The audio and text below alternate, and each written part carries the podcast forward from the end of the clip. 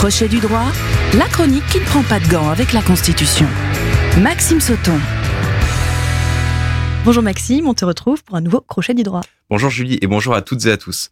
La semaine dernière, nous parlions du procès d'Éric Dupont-Moretti devant la Cour de justice de la République et le résultat sera connu le 29 novembre. L'enjeu est important car si le ministre est condamné, il devra démissionner comme l'a laissé entendre la première ministre. Mais justement, puisque nous parlons de la première ministre, cette semaine nous allons nous pencher sur Elisabeth Borne ou plutôt sur un article constitutionnel qu'elle utilise considérablement, faisant de son gouvernement le second utilisateur de motions de censure provoquées depuis le début de la Ve République. Nous parlons bien sûr de l'article 49 alinéa 3. Et si je vous en parle aujourd'hui, c'est que le RN a porté une offensive juridique à l'encontre de cette utilisation et je vous explique tout cela. Alors Maxime, euh, déjà, est-ce que tu peux nous rappeler ce qui justifie l'existence de la motion de censure, le 49 alinéa 3, dans la Constitution? Oui. Pour bien comprendre pourquoi un tel mécanisme existe et avant même de l'expliquer en détail, il faut se pencher sur les grandes théories constitutionnelles qui forgent notre République et notamment la séparation des pouvoirs. Alors, la séparation des pouvoirs, c'est un des principes essentiels de la Constitution. Très concrètement, la séparation des pouvoirs, hein, c'est une caractéristique de l'état de droit qui permet d'éviter la concentration des pouvoirs entre les mains d'un seul individu ou d'une même institution ou encore d'éviter la paralysie de l'État. Quand on parle de séparation des pouvoirs aujourd'hui, on distingue trois pouvoirs, celui d'exécuter la loi, le pouvoir exécutif, celui de faire la loi, le pouvoir législatif, et celui de juger, le pouvoir juridictionnel. Et pourquoi y aurait-il une paralysie de l'État? Alors, sur ce point, il faut se pencher sur les écrits de Montesquieu. Dans son œuvre de l'esprit des lois, il a théorisé la séparation des pouvoirs que nous connaissons aujourd'hui et avait été très lucide. Je le cite. C'est une expérience éternelle que tout homme qui a du pouvoir est porté à en abuser.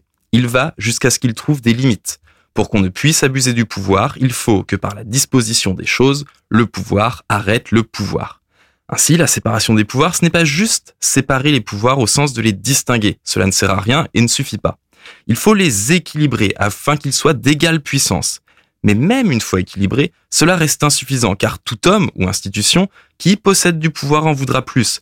Il faut donc, en plus de séparer les pouvoirs et de les équilibrer, les neutraliser entre eux. Et non pas une neutralisation en les annulant, car cela entraînerait de fait une paralysie du fonctionnement de l'État, il faut les neutraliser en les faisant collaborer. Cette collaboration est essentielle, et c'est ce que dit Montesquieu. Le pouvoir doit arrêter le pouvoir. Et donc la Constitution met en place des mécanismes pour forcer les trois pouvoirs à collaborer ensemble. On appelle cela les mécanismes de check and balances ou frein et contrepoids en français. Et donc la motion de censure est un moyen constitutionnel pour permettre de maintenir l'équilibre des pouvoirs. Exactement. Et les motions de censure en sont un très bel exemple. Alors je dis les motions de censure car il en existe en réalité deux. D'abord, il y a la motion de censure spontanée. C'est l'article 49 alinéa 2 de la Constitution aussi appelée motion de censure offensive, car c'est une arme offensive entre les mains des députés. Rapidement, hein, une seule motion de censure de ce type a abouti, celle du 5 octobre 1962 contre Georges Pompidou, lorsque De Gaulle a contourné le Parlement afin d'obtenir le suffrage universel direct pour l'élection du président de la République. En réponse, les députés ont fait tomber son gouvernement. Et donc, euh, l'autre mention de censure, c'est celle de l'article 49, alinéa 3. En effet, l'autre motion de censure, plus connue, c'est le fameux article 49, alinéa 3 de la Constitution le Premier ministre peut engager, après délibération au Conseil des ministres, la responsabilité du gouvernement devant l'Assemblée nationale sur le vote d'un texte. Cela signifie que le texte est considéré comme adopté sans être voté si une motion de censure déposée dans les 24 heures n'est pas approuvée par l'Assemblée nationale. Ainsi, une loi peut être adoptée sans être votée par le Parlement. C'est un véritable kit ou double pour l'exécutif. On parle de passage en force car dit simplement c'est ça passe ou ça casse. Soit la loi est adoptée parce que les députés n'ont pas réussi à obtenir une majorité suffisante pour voter une motion de censure et provoquer la démission du gouvernement, soit la motion de censure est votée et le gouvernement tombe. Alors, au vu de ce que tu nous expliques, la motion de censure n'est donc pas antidémocratique comme cela a pu être dit ou entendu ces derniers mois. Et non, la motion de censure, qu'elle soit spontanée ou provoquée, n'est absolument pas antidémocratique. Elle est justement là pour éviter une paralysie de l'État. Par exemple, pour le budget de l'État, si les parlementaires n'arrivent pas à se mettre d'accord, elle permet qu'un budget soit validé tout de même, libre ensuite aux parlementaires de faire tomber le gouvernement s'ils considèrent que le projet n'est vraiment pas bon. Or, les parlementaires de l'opposition n'ont jamais réussi, ou en tout cas voulu s'associer, car du fait de la majorité relative présente sous cette législature, l'opposition est numériquement parlant tout à fait capable de faire tomber le gouvernement de Madame Borne et d'entraîner sa démission. Madame Borne a utilisé 17 fois le 49 alinéa 3 en un an. L'opposition a eu 17 fois la possibilité de faire tomber son gouvernement. Mais tu disais que l'utilisation du 49 alinéa 3 n'était pas antidémocratique. Pourtant, utiliser 17 fois un passage en force, notamment pour le budget de l'État, ce n'est peut-être pas un modèle de gestion parlementaire. Et non. Et c'est là qu'il y a un problème. L'outil, le 49 alinéa 3, n'est pas antidémocratique et est tout à fait constitutionnel. Mais l'utilisation répétée de cet article pose question, et c'est cela qui peut induire un déni de démocratie. Je vous le disais dans l'intro, que le gouvernement de Madame Borne était le second utilisateur de cet outil sous la Ve République, avec donc 17 utilisations depuis 2022. Or devant elle se trouve le gouvernement de Monsieur Rocard avec 28 utilisations, mais sur une durée de 3 ans.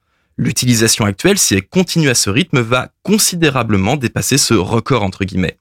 D'ailleurs, l'utilisation de l'article 49 alinéa 3 est illimitée en ce qui concerne les textes budgétaires, mais permis une seule fois pour les autres textes. Pourtant ici, un cas de droit assez intéressant apparaît. Je fais simple, mais en cours de législature, nous sommes passés d'une session extraordinaire à une session ordinaire pendant l'étude de la loi de programmation des finances publiques.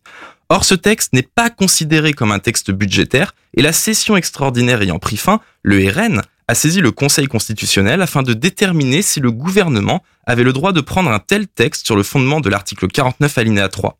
Alors, il y a peu de chances que le Conseil constitutionnel valide la demande du RN, mais si c'était le cas, le gouvernement ne pourrait plus utiliser de 49 alinéa 3 pour des textes autres que le budget jusqu'à la fin de la session ordinaire qui se termine en juin et cela empêcherait donc une éventuelle utilisation de la motion de censure pour la loi immigration portée par M. Darmanin, qui va être très compliqué à faire adopter à l'Assemblée nationale dans les semaines qui viennent.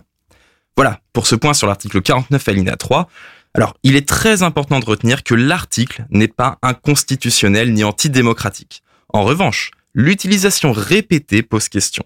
Et dans ce cas, ni l'exécutif, c'est-à-dire le président de la République ou le gouvernement de Madame Borne, ni le législatif, c'est-à-dire principalement l'opposition au Parlement, ne semble vouloir prendre des mesures pour débloquer clairement la situation. Chacun se contentant d'une solution qui ne satisfait personne du point de vue démocratique, les uns renvoyant la faute sur les autres alors qu'ils sont tous responsables de cette situation. Et sur ce, je vous souhaite une très bonne semaine. Merci Maxime. Crochet du droit à podcaster et à réécouter sur myson et le sonunique.com. Aussi, sur le fond